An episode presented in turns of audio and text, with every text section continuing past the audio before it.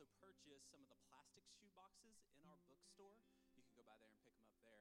But um, this is just a great way to be a part of the mission of God. It's a great way for parents to involve their kids in missions. It's also a great way for grandparents to share a missions moments with their, their grandkids as well. So we just want to let you know about this. We need all the shoe boxes back by November twenty-fourth.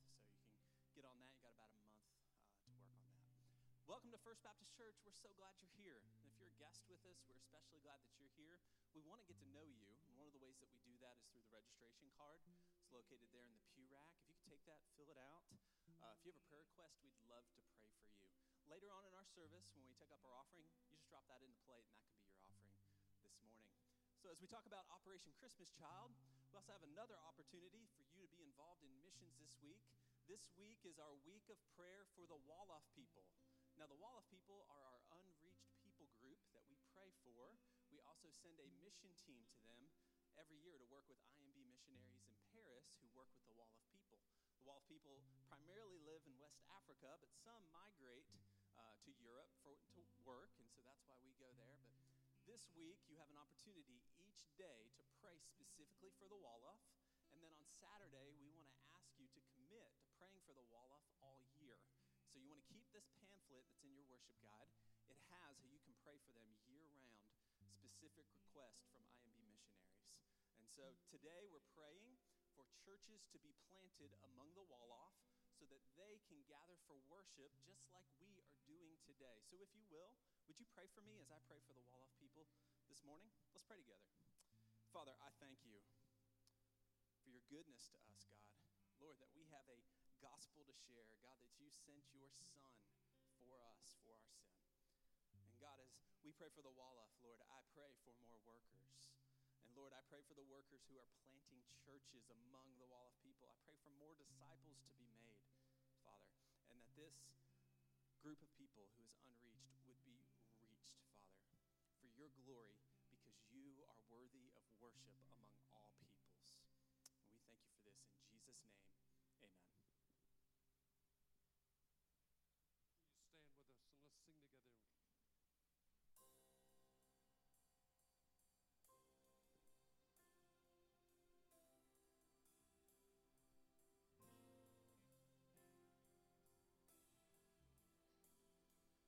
There is a river of gladness that pours from Emmanuel's veins.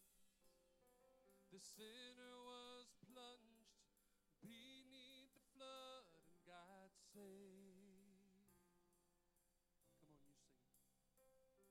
Since then I walk in forgiveness. All of my guilt was erased. The chains of the past are broken at last. I got saved. Oh, I got saved. I'm undone by the mercy of Jesus. I'm undone by the goodness of the Lord. I'm restored and made right. He got a hold of my life. I've got Jesus. How could I want more?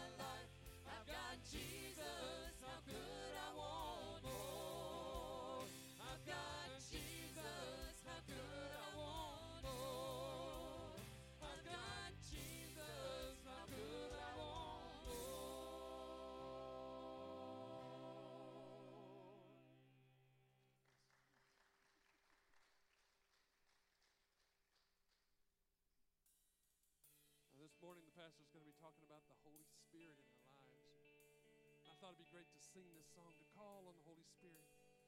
Come, you're welcome in this place. I'll ask Jennifer to sing this with us. She's going to lead us out on this, but uh, you sing along.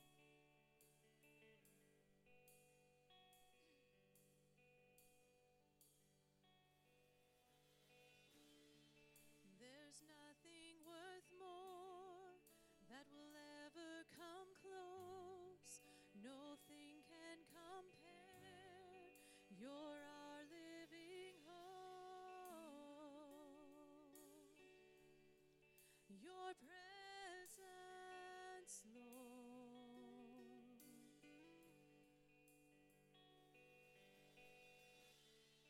I've tasted and seen of the sweetest of loves, when my heart becomes free and my shame is undone. Your presence, Lord. Holy Spirit, you are welcome here. Come flood this place and fill the atmosphere. Your glory, God, is what I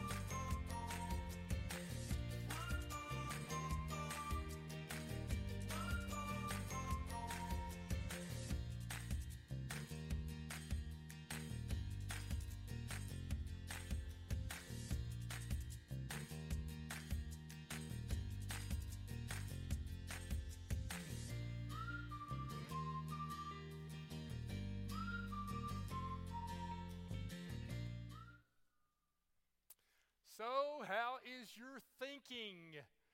This month I'm sharing a series of sermons where we're considering our thought life. And the goal, the title of the series is Think Like Jesus. And our goal this month is to develop a mindset, a perspective, a thought life that is like Jesus. I'm a big fan of Winnie the Pooh, and Pooh Bear taps his head and says, think, think, think. And that's what I want us to try to do this uh, month, is to think, think, think like Jesus. And so today we're going to look at the book of Romans and survey three passages in Romans that talks about our thinking. And today what we want to learn is how we can move from confused thinking to clear and discerning thinking. How can that happen in our lives? That we can learn to think like Jesus. Well, first we have to begin by understanding that our thinking is confused and why it's confused. So the first part of the sermon, we're going to sort of have to learn the bad news before we can get to the good news, okay? So it's a little bit dark, a little bit disturbing. You, you, you with me? I'm just sort of warning you about the first part here, okay? The, we began in Romans one, and it tells us there uh, how we came to be confused in our thinking. When you reject God's revelation, your thinking becomes confused. That's what we're going to see in the scripture here in Romans one, that God's revealed himself to us, and that when we reject his revelation, the result in our lives is that our thinking becomes confused. Let's look at it together in the scripture, Romans one, beginning at verse twenty. For since the creation of the world, God's invisible qualities, his eternal power and divine nature, have been clearly seen, being understood from what has been made, so that people are without excuse. So that verse tells us that God has revealed himself to us through his creation. That's the universal revelation to all people. Everyone has some knowledge that there is a God. In the beauty of a sunset, in the beauty of a butterfly's wings, in the beauty of a little newborn child, in the starry sky at night, we see the grandeur, the majesty, the creativity, the beauty, the existence of God. God, this verse says, has revealed himself to us, and his existence is clear. So verse twenty-one, the next verse says, for although they knew God, they neither glorified him as God, nor gave thanks to him, but their thinking became futile, and their foolish hearts were darkened. So this verse says, although we all know something about God, the first phrase says, what we have chosen to do is we don't give God the glory we should.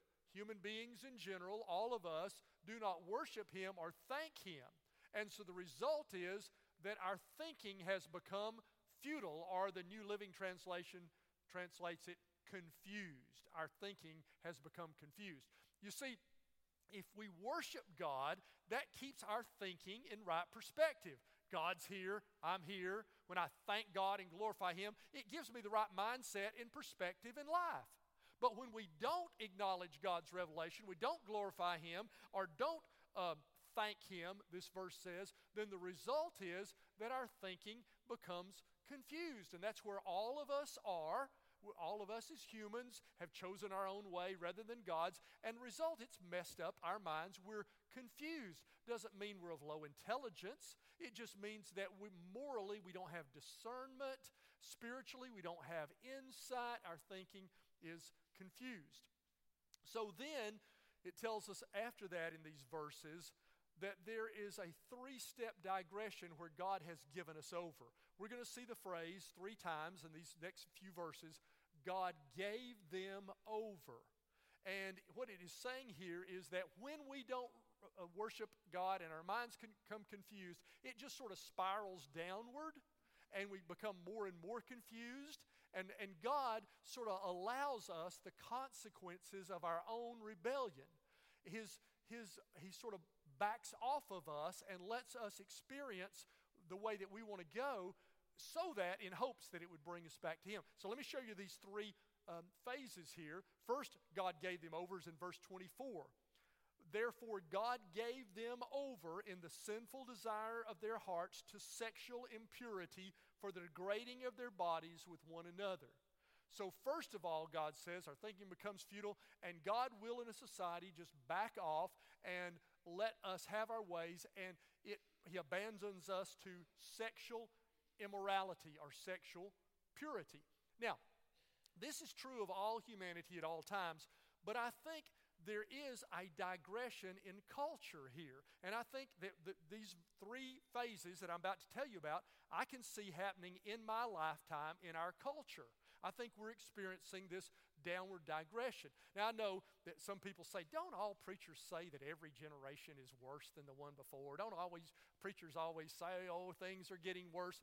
Well, in, in some sense, these things that we're going to look at, they've always characterized human beings. I'm not saying there's any more of this now than there was, but I am saying in our culture there has been an approval of these things. We as culture, as a culture, have abandoned clear thinking on these issues that we're about to look at, and God has allowed us to experience this downward spiral.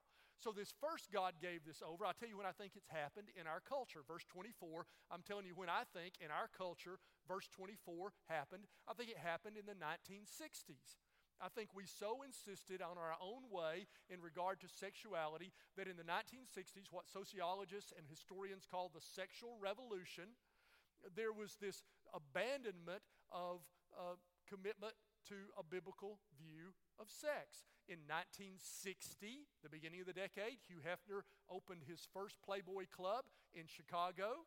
On through the mid nineteen sixties, the free love movement developed. At the end of the nineteen sixties, uh, by nineteen sixty-nine was Woodstock. By nineteen seventy-three, the Supreme Court had overturned prohibition of abortion. And so you have in that time period what I think is happening in verse thirty-six. Because of this, or verse thirty-four, because of this, God gave them over in the sinful desires of their heart to sexual impurity, to degrading their bodies with one another.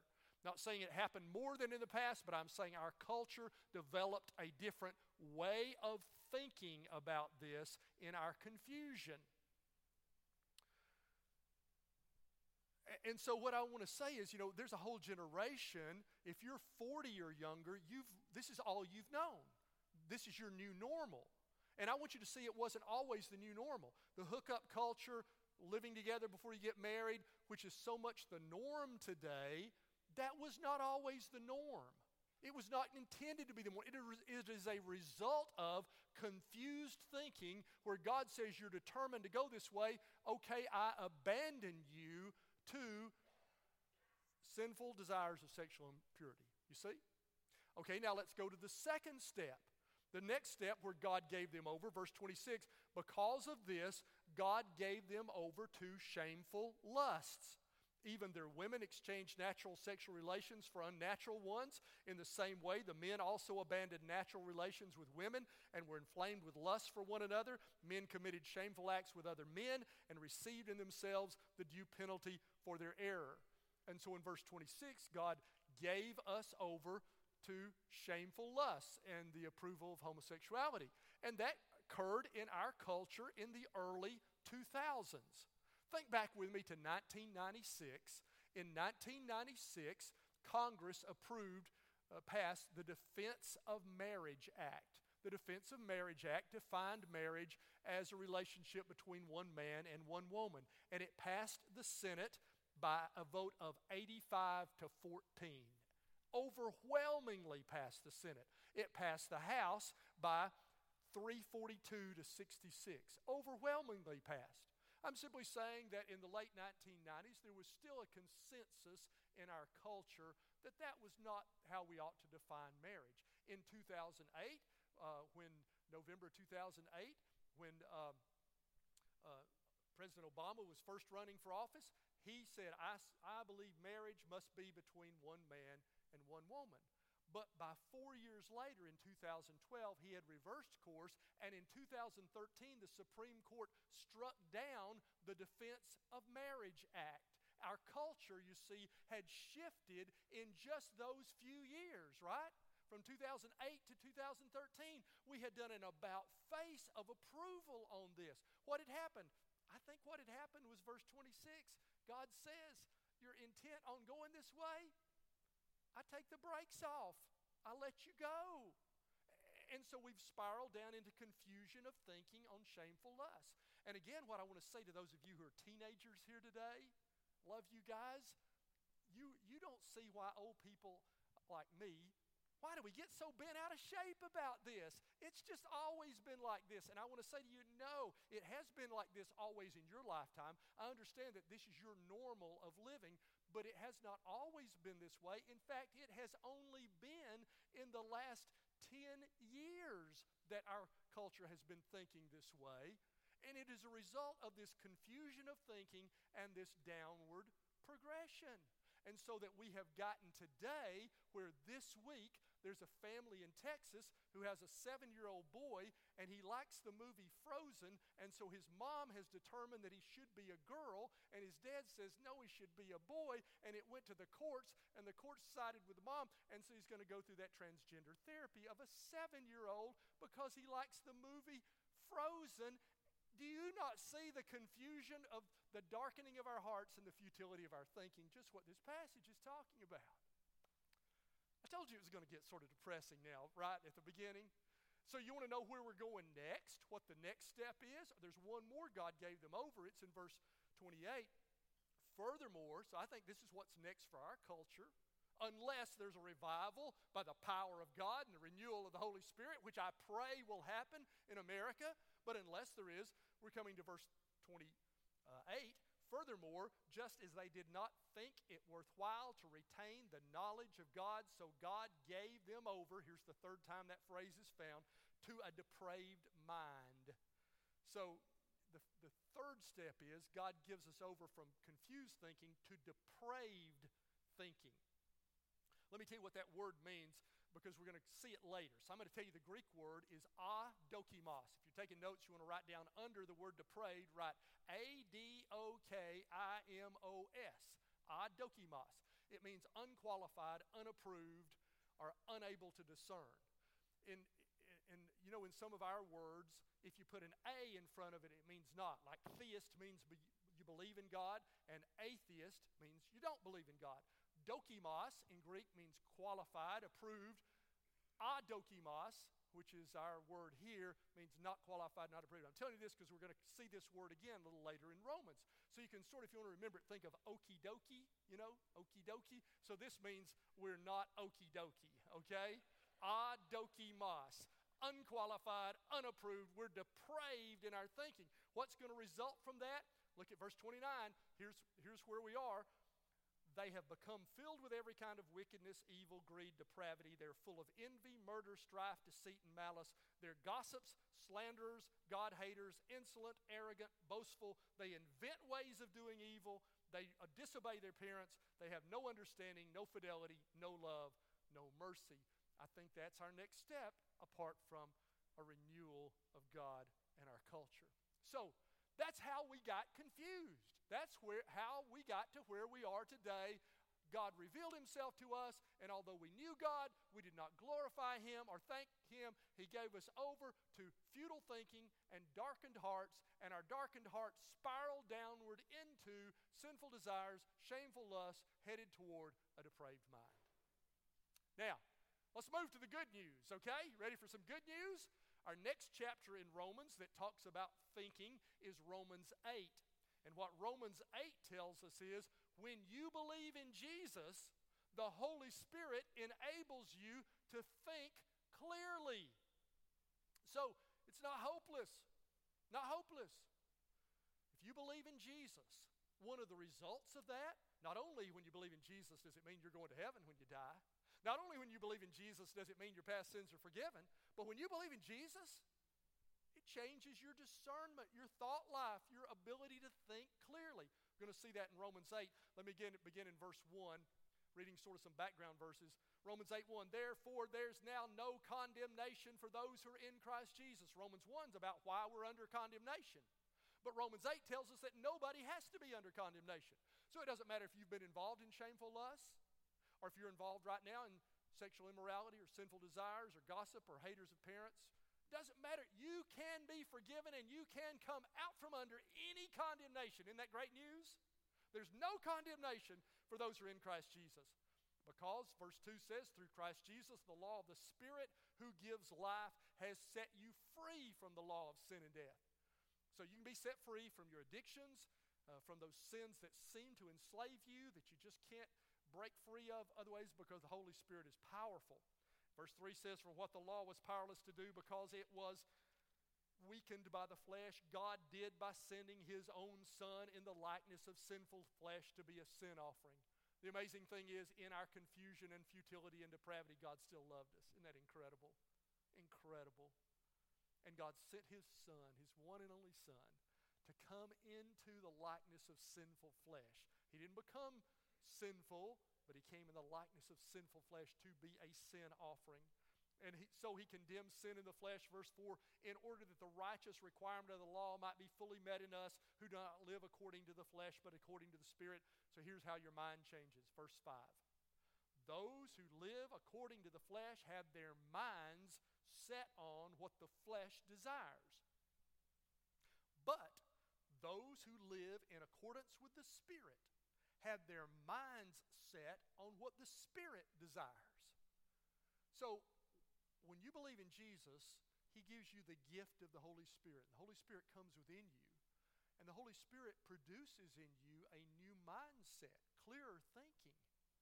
And this Holy Spirit gives you new desires. So becoming a Christian is not just fences that don't do this, don't do that, don't do that. It's inner desires that I want to do differently. And the Spirit produces those new desires, it says. So it says in verse six, the mind governed by the flesh is death. If your mind is governed by the flesh, it leads to destructive choices. Have you ever known somebody who just seemed to be making one destructive choice after another, destroying their family, destroying their health, destroying themselves? That's the mindset of the flesh leads to death. But, it says, the mind governed by the Spirit is life and peace. Don't you want life? Don't you want peace? How can I have peace? Well, you believe in Jesus, the Holy Spirit comes into your life, clears up your thinking, gives you a new mindset that will enable you to make choices that lead to peace and lead to life. And so verse seven says, the mind governed by the flesh is hostile to God. It does not submit to God's law, nor can it do so. So I sort of put this in a chart, and I realized after I got it up here, the font's a little for, small for you to see, but I'm going to put it up here for those of you with good eyes. Good-eyed people can, can read this, okay? So it's just a contrast. The first column is, is verse five, the mind set on the flesh, and the mind set on the Spirit. What's the result? Verse six says, mind set on the flesh leads to death. But the mind set on the Spirit leads to life and peace. Verse seven, the mind set on the flesh is hostile to God. You're always arguing with God. You're, you're against God. You don't. But the mind set on the Spirit submits to God. That brings a harmony to your life. Which of these two tracks characterizes you? You can change tracks.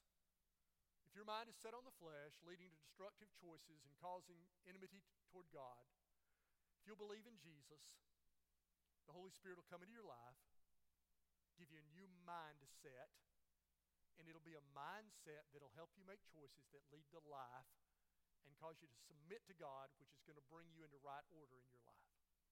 That's a pretty good deal. Pretty good deal. Today, you can clear up your thinking.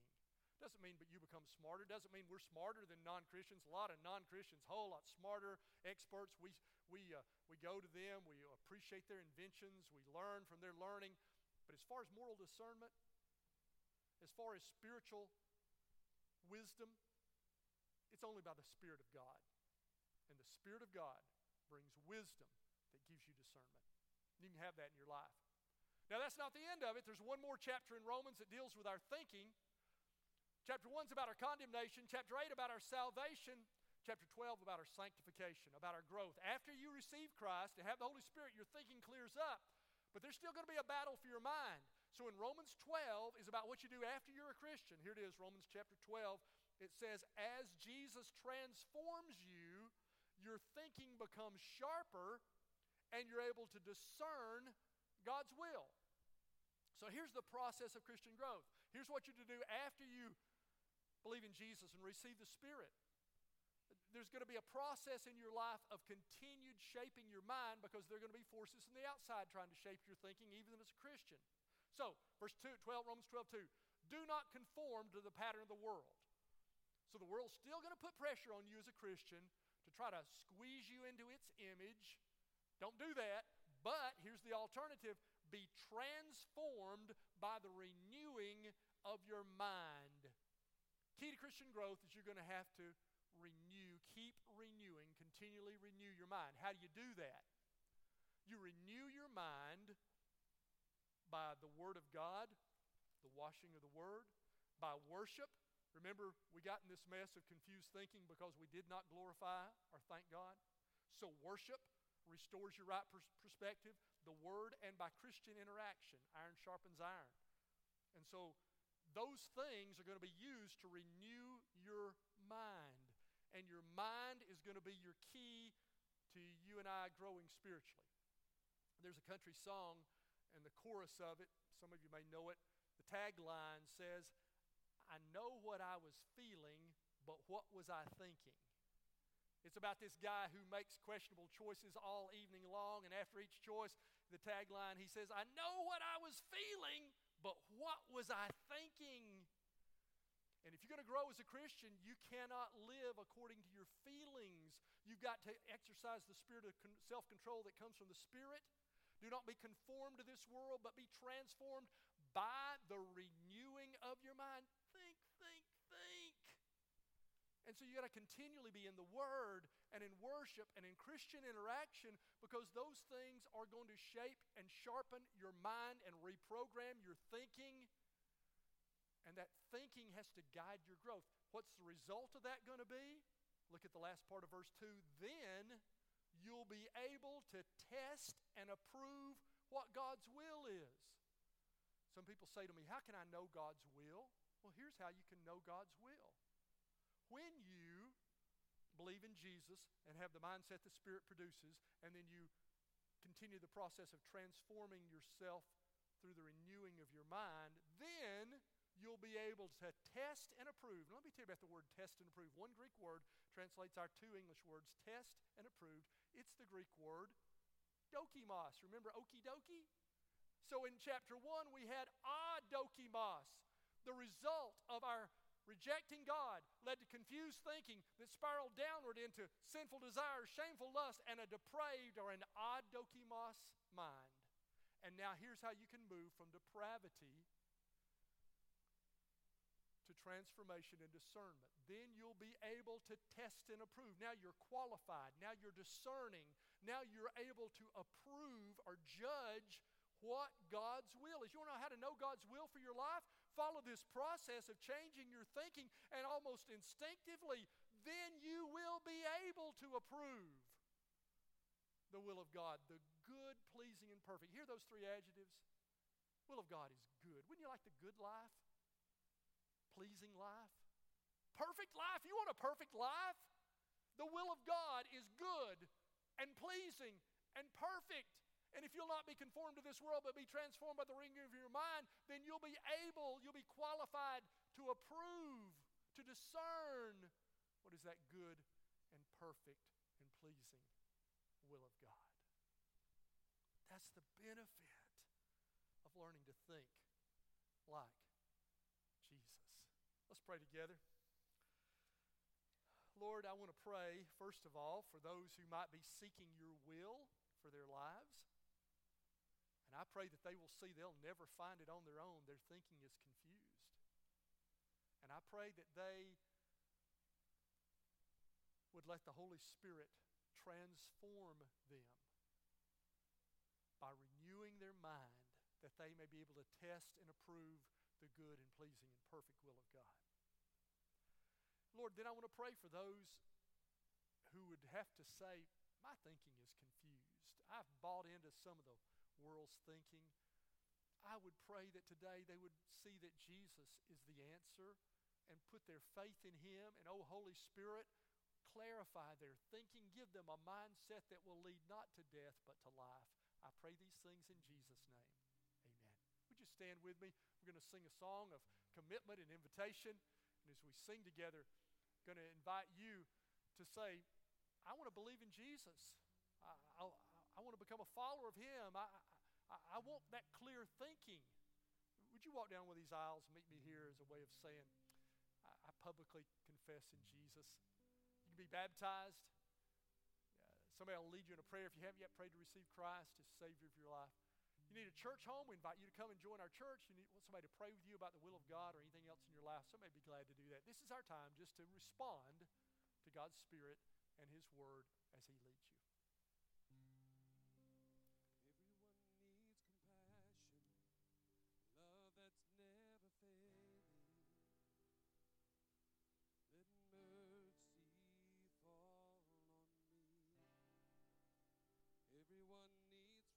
never failing. Let mercy fall on me. Everyone needs forgiveness, kindness of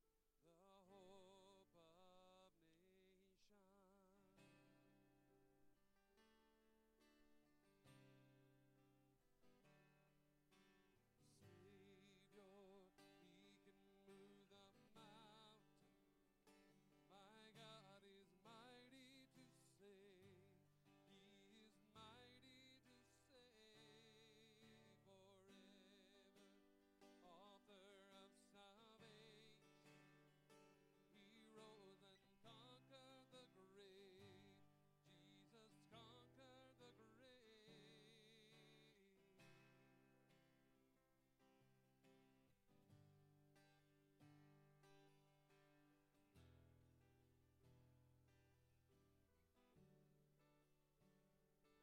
My God is mighty to save. He is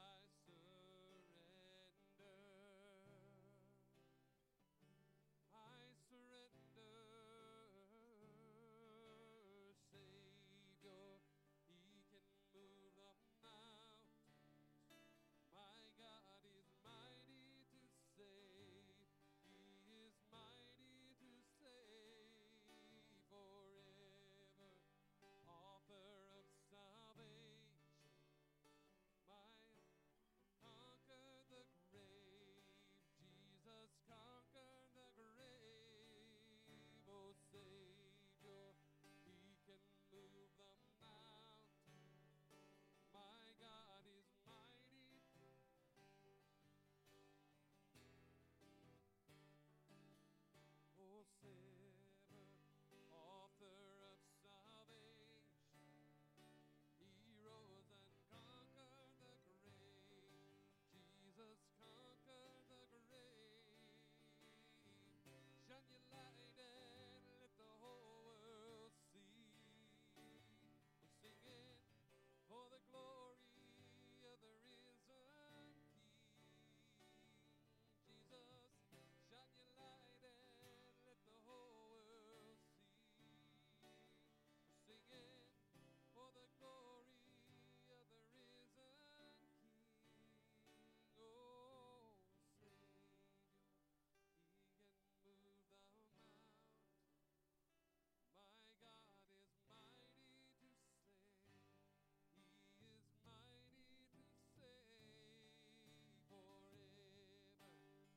author of salvation. He rose and conquered the grave. Jesus conquered the grave.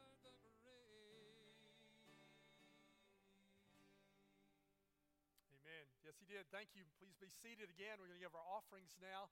We have the privilege of investing in God's work, which we so appreciate, but it's also the privilege to give back to God and worship. God, it all came from you. We give it back to you. If you're a guest with us, you can place your guest card and let that be your offering. Uh, I'll be at the Welcome Center after we close this service. I'd love to meet you. If you're here for the first time, stop by and see me. It's on the way to guest parking. I have a small gift for first-time guests. We're glad you're here today. Thanks for coming. Dear Lord, thank you for this time we can come together in your house, Lord, study on your word, Father. Uh, just pray that uh, you open our hearts, Lord, and uh, transform our minds as this, in this nation, Lord. Uh, we pray for a, a revival across this country, Lord, and we know that you're powerful and can do it, Father. Please bless these tithes and offerings and let them benefit your kingdom. All this we pray in your holy name. Amen. Why you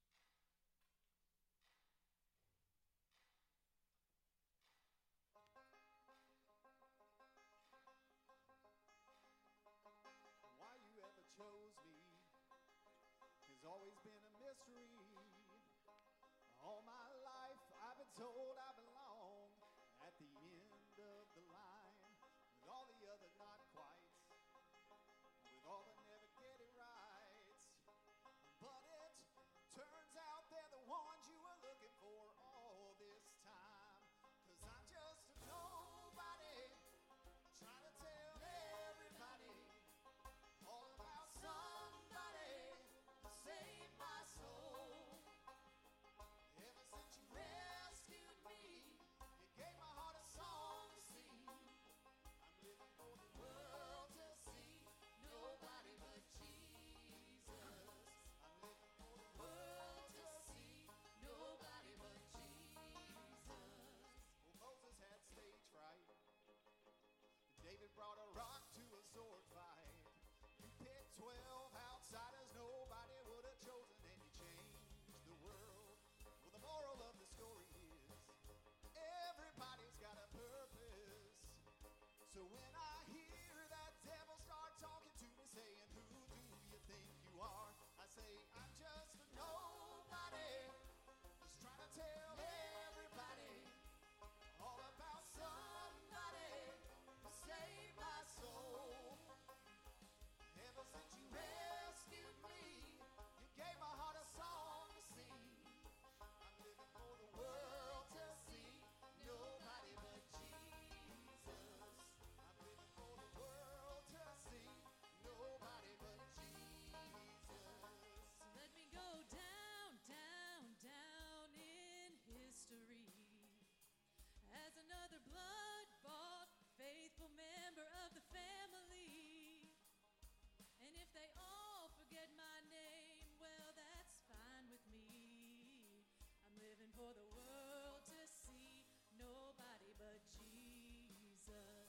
So let me go down, down, down in history. Go down in history. As another blood-bought, faithful member of the family. That's all I ever want to be. And if they all forget my name, well, that's fine with me.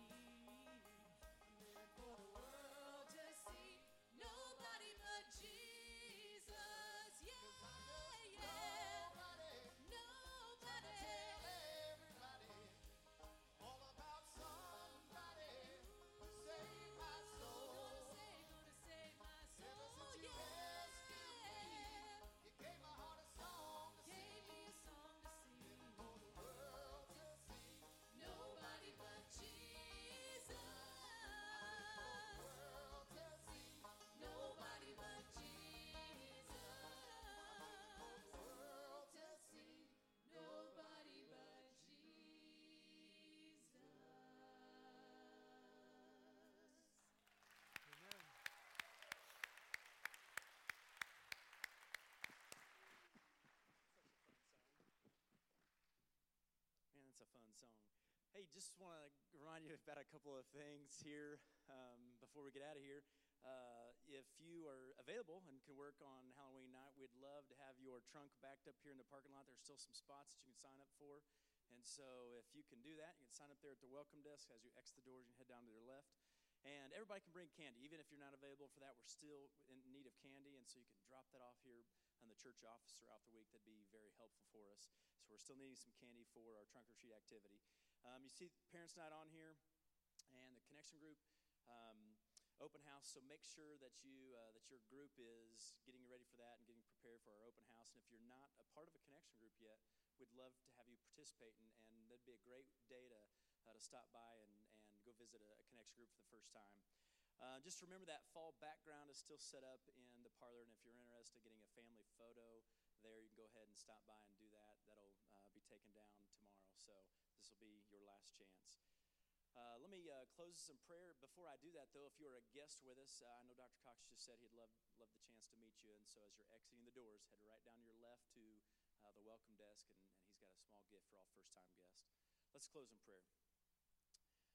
Father, we thank you uh, just for the opportunity to gather here together as, as a family and, and worship you, and uh, just to, to hear from your word and be challenged by your word. Father, I pray that you help to transfer our mind and the way that we think.